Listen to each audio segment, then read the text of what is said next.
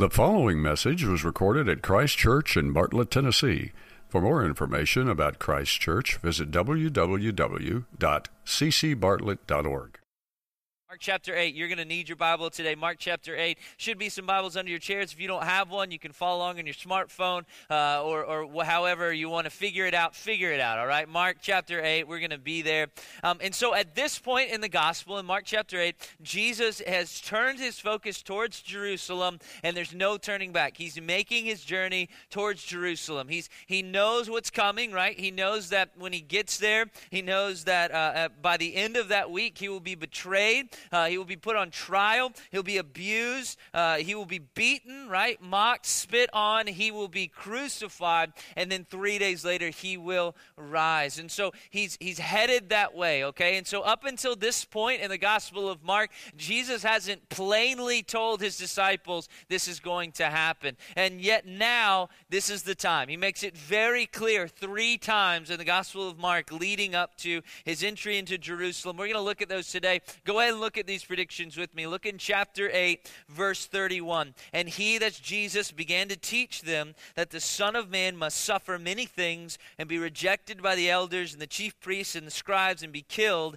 and after three days rise again. And he said this plainly. Look at chapter 9. Flip to chapter 9. Look at verse 30. And they went on from there and passed through Galilee, and he did not want anyone to know, for he was teaching his disciples, saying to them, The Son of Man is going to be delivered into the hands of men, and they will kill him. And when he's killed, after three days, he will rise. Flip to chapter 10. Let's look at his third prediction in verse 32. And they were on the road going up to Jerusalem, and Jesus was walking ahead of them. And they were amazed, and those who followed were afraid. And taking the twelve again, he began to tell them what was to happen to him, saying, See, we're going up to Jerusalem, and the Son of Man will be delivered over to the chief priests and the scribes, and they'll condemn him to death and deliver him over to the Gentiles, and they will mock him and spit on him and flog him and kill him. And after three days, he will rise. Flip back to chapter 8. So we see there, chapter 8, verse 32.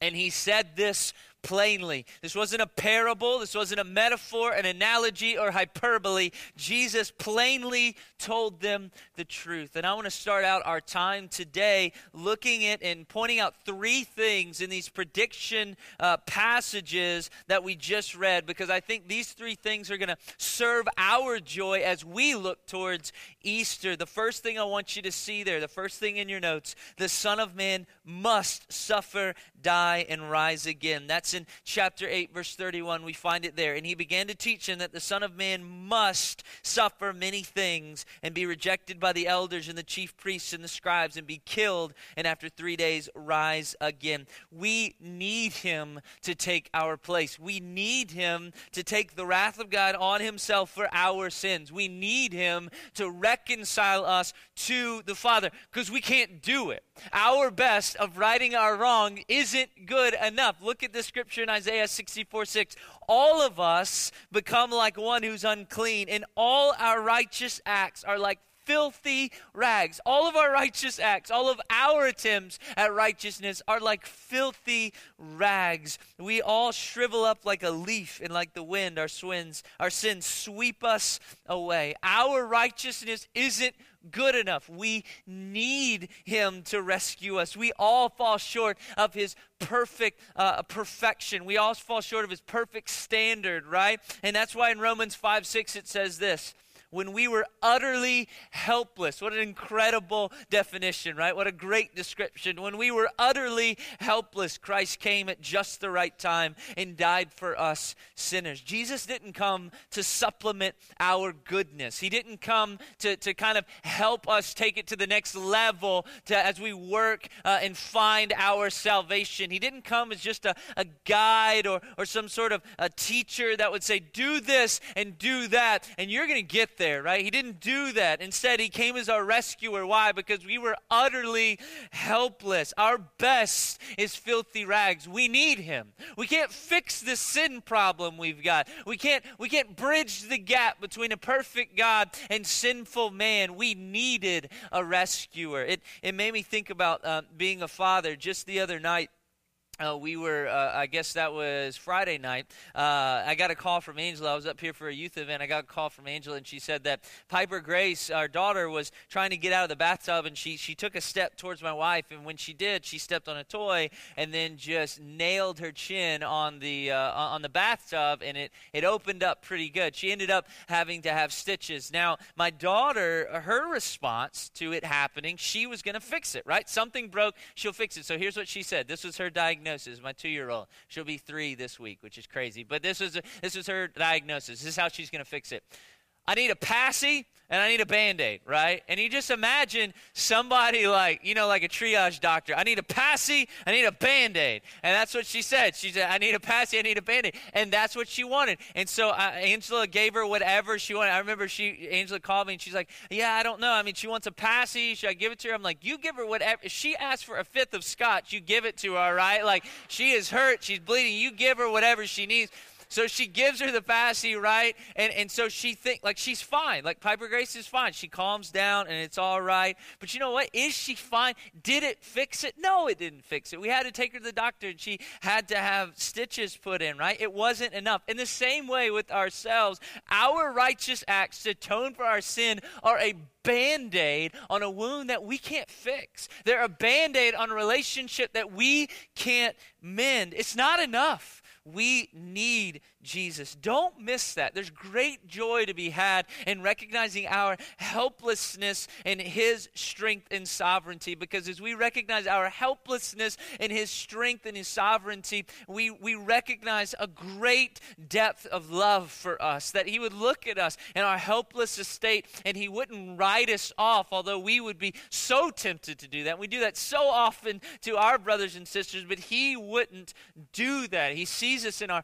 helplessness and he comes to our rescue. The first thing I want you to see is that the Son of Man must suffer and die and be resurrected. The second thing I want you to see Jesus walked ahead of them. Jesus walked ahead of them. Look in chapter 10, verse 32. And they were on the road going up to Jerusalem, and Jesus was walking ahead of them. And they were amazed, and those who followed were afraid. So, at this point, this is the third act here. This is the, the, the third prediction. Jesus is on the home stretch. He knows he's like it's next time. It's it's it's uh, Jerusalem, right? Like I'm I'm headed there. I'm leaving Jericho, and then I'm going to Jerusalem. There's no turning back. I'm on the home stretch. I'm headed to my betrayal, my death, uh, my crucifixion and my resurrection. And, and he's walking ahead of them. He's, this indicates that not only, of course, teachers would walk ahead of those following them, but, but, but why is this significant here? Because he's leading them, right? He's not slowing them down. He's determined to head towards his sacrifice for us. And that's his destination. His betrayal and his death are waiting for him, and his resurrection are waiting for him. And he is going. There's nothing turning him aside. In fact, in Luke 9:53 it puts it this way that he his face is set. I love that picture. His face is set towards Jerusalem. There's no turning aside. Have you ever driven to an appointment you didn't want to go to? Right? Isn't it the only time that you obey all traffic laws? You know what I mean? You do not exceed the speed limit. And when you get to that four way stop, you just let everybody go. You're like, oh, you're good. No, you go. We got, we got it at the same time. You go. You are the most generous merger on the interstate, right? Just, no, come on. Come on in. Are you going to slow down? That's fine. Come on in, right? And like you, you're just looking. Your face isn't set. You're looking for an excuse to turn around, right? Oh, my check engine light came on, although it stays on every day of your life it's on, my car might explode today. I better go home, right? Like your face isn't set, but Jesus' face is set. He's walking ahead of them. He's not letting anything get in his way from his destination, from his sacrifice for us. Nothing is pulling him away. Why is that?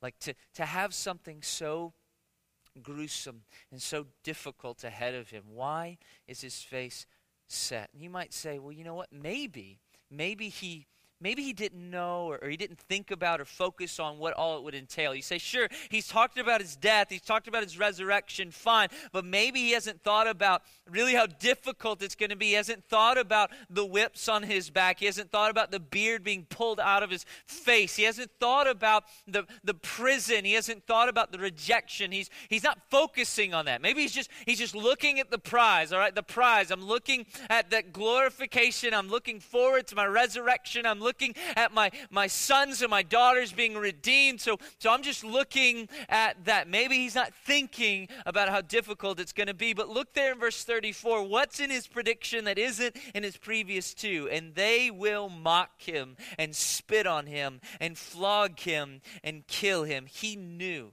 and he thought about what was ahead of him, and yet he willingly and resolutely walked with his face set towards his abuse and his betrayal and his death and his resurrection for us. He was no victim. He was no victim. He wasn't tricked into this. He wasn't suckered into it. He wasn't a patsy, right? He was no victim he walked ahead of them. John 10 18, Jesus said, No one takes it. No one takes my life from me, but I lay it down of my own accord. I have authority to lay it down and authority to take it up again. This command I received from my Father. Jesus never turned away from the guilt and the, and the shame and the, the suffering and the abuse and the death that he would endure for us. And he was no victim. He did this willingly for us. And what was the response of the disciples here in chapter 10? Look at verse 32. And they were amazed. They had heard the predictions before. Did they fully understand it? I don't think so. But they heard the predictions before. They knew that it was going to be dangerous. They knew that this was going to be difficult for Jesus, whatever it held, right? Whatever their idea was of what was ahead of them in Jerusalem, and they really didn't know. Whatever it was, they knew it was going to be dangerous. They knew it was going to be difficult. And to see his determination to head that way anyway, to not let anything get in between him and what was waiting for him in Jerusalem, they were were amazed. So here's the, the thing we have to think about. We aren't like the disciples. We have the Word of God. We know what he was facing. I know that he was walking towards his betrayal. I know he was walking towards his abuse. I know he was walking towards a mockery of a trial and a crucifixion where he would hang on a tree and the wrath of God for my sin and your sin was poured out onto him and he would suffer and die. I know that's what he's walking towards. So, at the very least, what what should be our response to this reality? At the very least, our response should be amazement and awe and worship. We should be amazed. We should be amazed and awe that the King of heaven, though he was in the form of God, did not count equality with God something to be grasped, but emptied himself by taking on the form of a servant and being born in the likeness of men and being found in human form. He humbled himself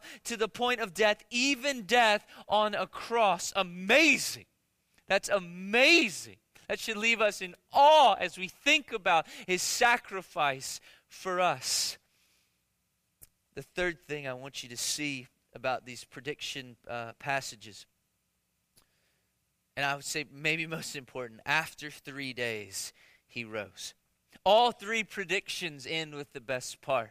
831 after 3 days rise again. 931 after 3 days he will rise. 1034 after 3 days he will rise. He is alive. And that's nothing to skip over. And I know we sing about it and we talk about it. And maybe you've just got come to to, to accept that reality. And but but that's nothing to skip over. He is alive. Without his resurrection the early church doesn't happen. The movement of faith following Christ doesn't happen there's no revolution of faith there. There's no good news. There's no forgiveness for us. There's no reconciliation between us and the Father. There's no joy. There's no heaven. There's only separation. Paul writes in 1 Corinthians, he says, If there's no resurrection, then those who have died before us have perished. And, and, and we who are living now, who are, who are living with that hope, we should be pitied above all people because we truly have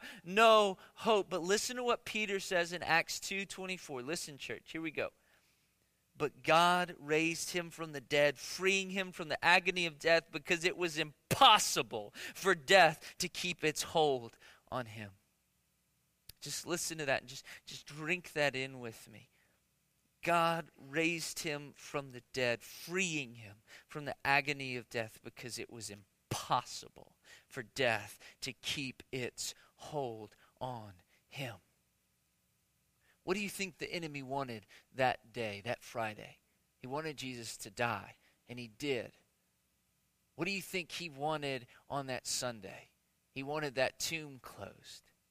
Death could did it, did everything it could to hold on to him because if he holds on, if death holds on, if the enemy holds on and Jesus isn't resurrected, we're done. We are done. God's plan of redemptive in redemptive history that started in Genesis, it's over. It's failed. It's done. We have no hope. We aren't reconciled to the Father. The glory of Christ has been tarnished. It's over. And so he holds on and holds on, but it's impossible for death to keep hold of Jesus. And so God raises him from the dead. And so now, because of that, he is alive and he's reigning and he's ruling and he's interceding for us and he's securing our salvation and he's, he's supporting us and he's loving us. And there's no condemnation for us, there's no accusation that can stand against us. He is alive. There's nothing to fear anymore. He is alive. And because he's alive, we're alive. As death can't hold him, death can't hold us. Because of his resurrection, it changes everything. He is alive. At this point, it would be appropriate for us to just stop. We could just stop right here. I know some of you are like, thank God he shut up so quick. No, we could just stop right here. It's enough for us to just stop and to worship when we come face to face with our helplessness. That's enough to look at how God came for us in our helplessness. That's enough. We could, we could stop as we've come face to face with, with Jesus' choice to suffer for us, to know that he was no victim, but he willingly left heaven and came here, took, took the form of a man and suffered and died for us. That's enough. It's enough for us to stop and reflect on his resurrection power. It's enough. But as we look at these three predictions, there's two things that accompany each one of them.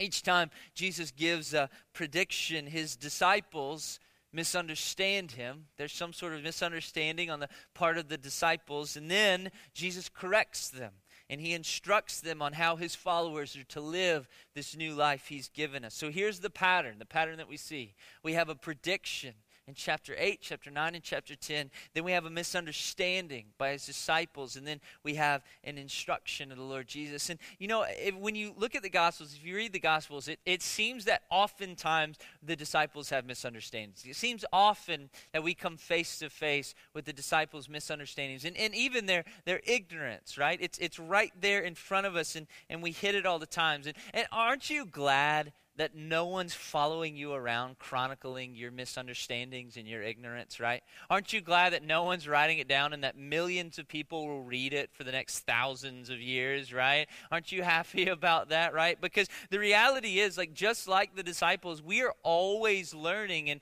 we're always uh, learning new things. And because of that, like, sometimes it's just really embarrassing. Our misunderstandings and our ignorance are right there on the surface, and you, you can't escape it. it. It makes me think about anybody in here not so great with technology, right? technology not so good okay like you're like i'm good with light bulbs i'm good with that i got the switch and i know they work i'm fine with that but but maybe that's not your strongest suit i i uh, uh I, had a, a, family member. I'm not going to say their name. No, it's not my father or my mother, although that would be great. But I had a family member who uh, they got a Kindle for, for one Christmas. And if you don't know what a Kindle is, it's a an e-reader, right? So it's like it's like books are in this little machine and it's just it's just magic and so anyway uh, they got this and they weren't so great with technology so they were like grant uh, could you i don't even know how to turn it on. Can you teach me how to turn it on right? So they're under their misunderstandings right there on the surface. And so if i were loving and kind and patient and, and nice i would um, i would just tell them like well just press the power button. However uh, what i told them was i said oh these new kindles are voice activated. They're not. And uh, so i told i just said say kindle on. And she said, Kindle on. She said, No, nothing's happening. I was like, Hold it closer to your face. She said, Kindle on. I said, You got to say it. I'm sorry, the first time it's got to get calibrated. Your voice, you got to say it real loud. Kindle on.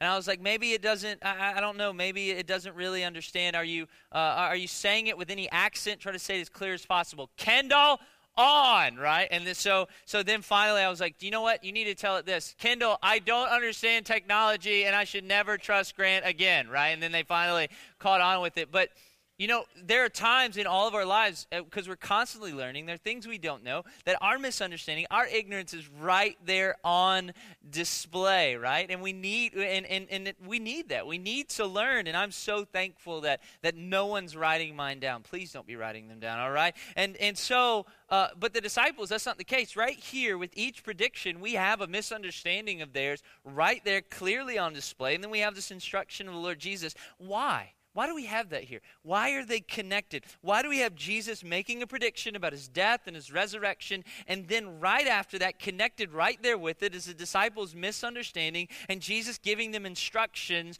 on this is how you live this new life I'm giving you? Why are they tied together? And here's why because his death and his resurrection don't just have eternal implications, but also have daily implications. His death and resurrection don't just affect our future, but affect our present. Does that make sense? His death and his resurrection don't just have eternal implications, future implications, but they have present implications, daily implications, because we aren't becoming citizens of heaven because of the death and resurrection of Jesus. I'm a citizen of heaven now. We aren't becoming children of God because of the death and resurrection of Jesus. We are children of God now. So my day to day life is to be lived out as a citizen of heaven, not a future citizen, a citizen of heaven. My day to day life is to be lived out as a child of God, as a follower of Jesus. Because 1 Corinthians 6 tells us, You are not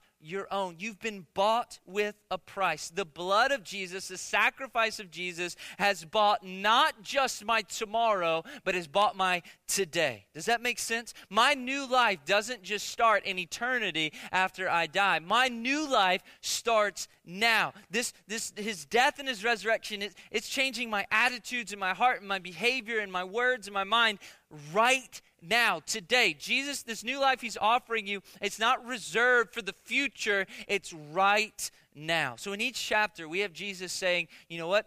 I, am gonna I'm gonna make you new by my passion, my death, and my resurrection. I'm gonna sacrifice myself for you. And then we have the disciples, and, and they're they're saying something. They they're, they're revealing some worldly thinking or or some worldly motivations. And Jesus says, No, no, no, no. Don't think that way anymore. That's that thinking doesn't work anymore, right? Live this way.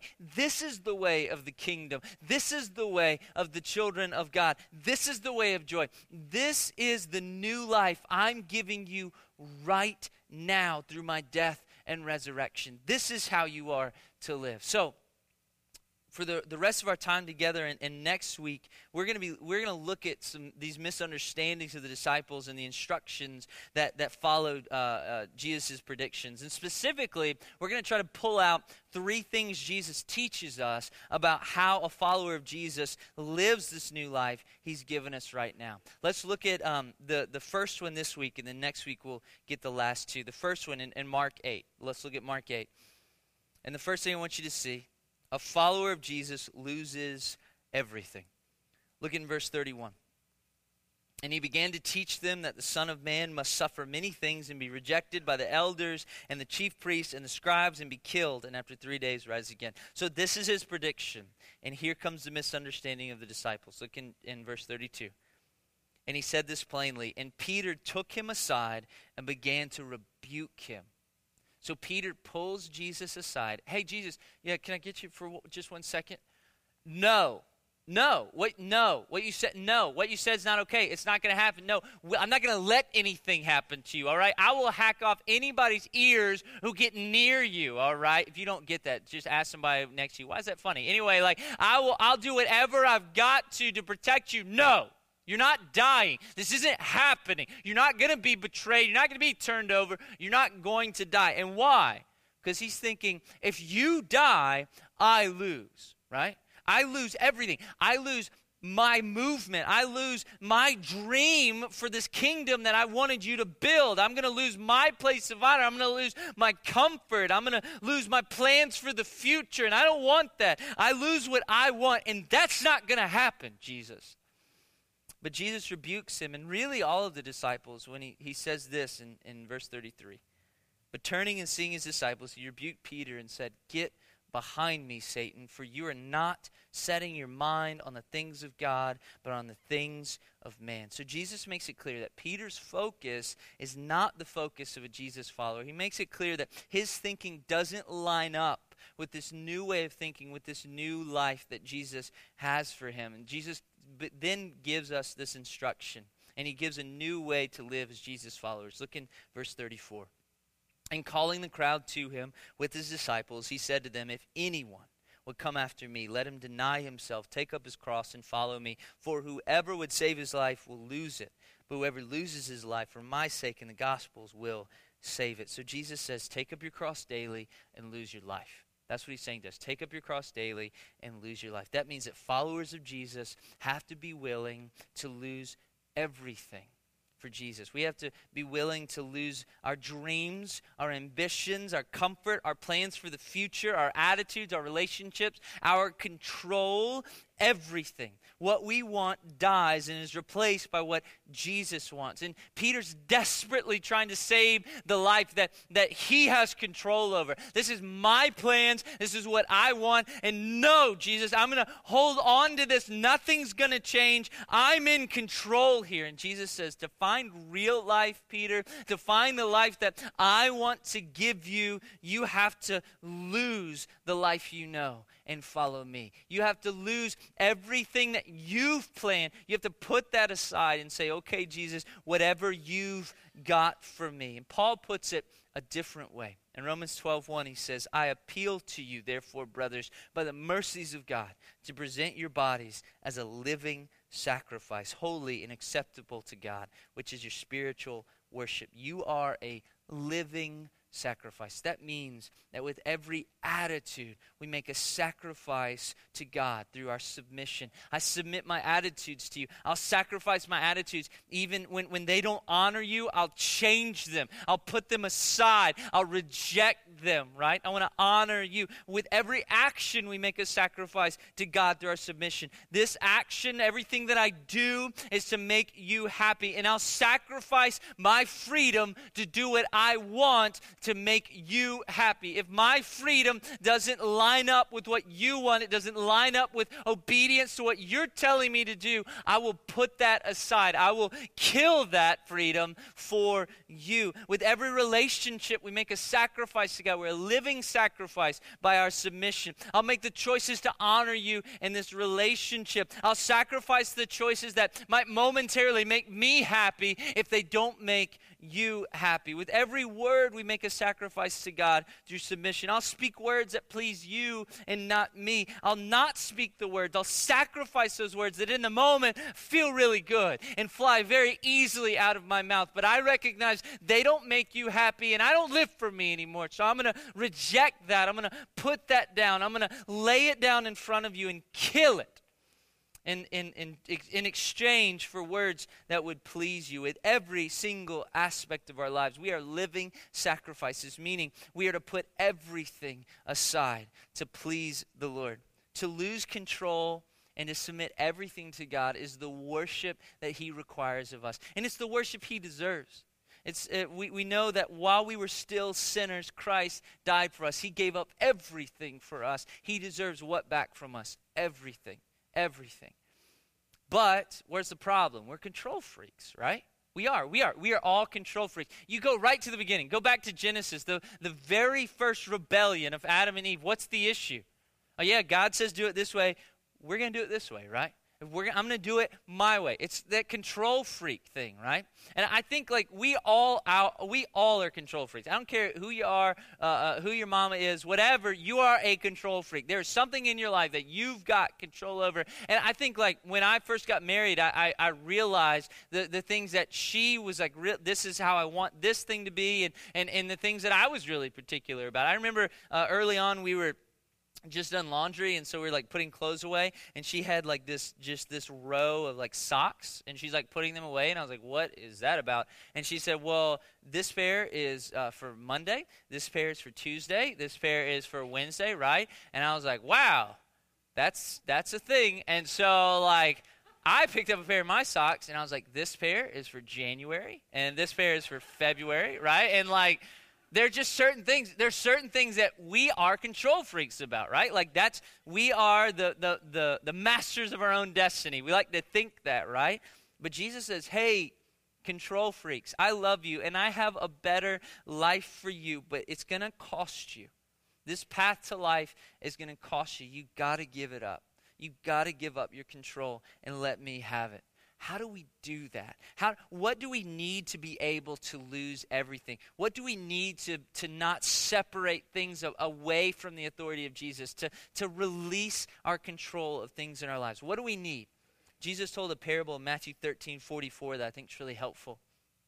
He says, The kingdom of heaven is like treasure hidden in a field, which a man found and covered up. Then in his joy, he goes and sells all that he has and buys that field. What causes that man to give up everything? Joyfully, by the way, give up everything. What causes it? He's found something of more value. So, what do we need to give up our control? What do we need to die to lose everything? What do we need? We have to see him. We have to see Jesus as worth more. We have to see him as more valuable than all these other things that we have in our grasp. Paul wrote in Philippians 3 7 through 8, Whatever things were gained to me, those things I've counted as loss for the sake of Christ. More than that, I count all things to be lost in view of the surpassing value of knowing Christ Jesus my Lord, for whom I've suffered the loss of all things and count them but rubbish so that I may gain Christ. You have to value the Lord Jesus more than whatever that thing is in your life that you're in control of. You have to value knowing Jesus is more valuable than your money. You have to see knowing Jesus as more valuable than your friendships. You have to see knowing Jesus as more valuable than your control, than, than your plans, your comfort, the praise from your coworkers, your, your health, whatever it is. You have to see following Jesus as more valuable. How do we begin to do that? How do we begin? We begin this way look and listen. Number one, look at the Son. Look directly at Jesus and the Word of God. Look at what Jesus said to the woman at the well in John 4. He said, Everyone who drinks of this water will be thirsty again, but whoever drinks of the water that I will give him will never be thirsty again. The water that I will give him will become in him a spring of water welling up to eternal life. Jesus will satisfy whenever someone comes up to me and maybe they're interested in Jesus or they, they, they don't know if they want to be a Christian, but they want to find out more about Jesus, I don't recommend them to a book or a, a pastor or a sermon or whatever. I just say, read the Gospels. Go look him right in the face. Go look at the things that he said, the things that he did. Go look at how merciful and gracious and kind and wise and wonderful he is. Look directly at the Son, and he will capture your affection. And that advice doesn't just go to new believers or seekers. That advice goes to us, brothers and sisters. We need to continually taste and see that He is good. I recently had a brother come to me and say, You know, I'm, I'm not happy. I don't, I don't feel God close to me. I, I care more about these things than I do about him. I'm just being honest. And I said, Well, are you in the Word of God? And he said, Well, no, I just kind of don't read it anymore. And I said, Well, look directly at the Son. Jesus said, Come to me, all who are weary and heavy burdened, and I will give you rest. He doesn't say, Come to a book about me or a radio station dedicated to me. You come to me. You meet me, and I will give you rest. So look at the Son. Let Him capture your affection. The second thing, listen to the Son. Be obedient to Jesus, and you will be satisfied. John 15, Jesus says this If you keep my commandments, you'll abide in my love, just as I have kept my Father's commandments and abide in His love. These things I've spoken to you so that my joy may be in you, and that your joy may be made full. So we see a couple things. Verse 10 to abide, to rest in, to remain in, to live in the love of Jesus, that comes from obedience. My peace and my satisfaction are two of the first things stolen away in disobedience. Don't you have the same experience? The second thing we see is verse 11 his commandments are what? For our joy. These things I've spoken to you so that my joy may be in you. The more obedient you are, the more satisfied in him you will be. There's joy waiting for you in obedience. Some of us have settled for lesser happiness and, and greed or pride or selfishness because we haven't been obedient and drunk deep from the joy, the wells of joy that God has for us, waiting for us in obedience. So look at the Son, look directly at him in the Word of God, and then listen. Be obedient. So as we close, I guess I want to ask this What does the Lord want you to do today? Is there an area of your life that, that you are just you are a control freak and there's an area of your life that, that you're trying to save that you haven't lost yet? You haven't said okay god whatever you want to do with this part of my life you do it. Why is that?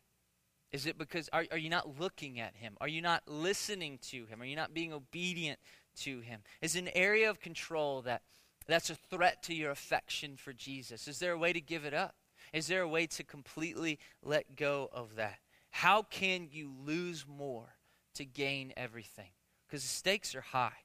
Jesus said in Mark 8, 35 to 36, For whoever would save his life will lose it.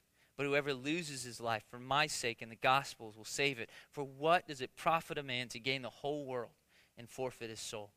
A follower of Jesus loses everything. I'm going to ask the band to come back up. We're going to uh, have a time of response and song. And uh, believers in this room, I imagine the Lord's spoken to you. Uh, our dad usually does that when we get together and when we open his word. So I imagine he has some sort of response for you. And I don't know what that is.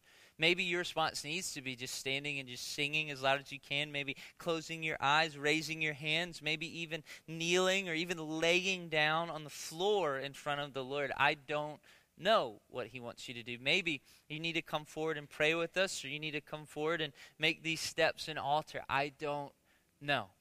But you respond however he's calling you to respond.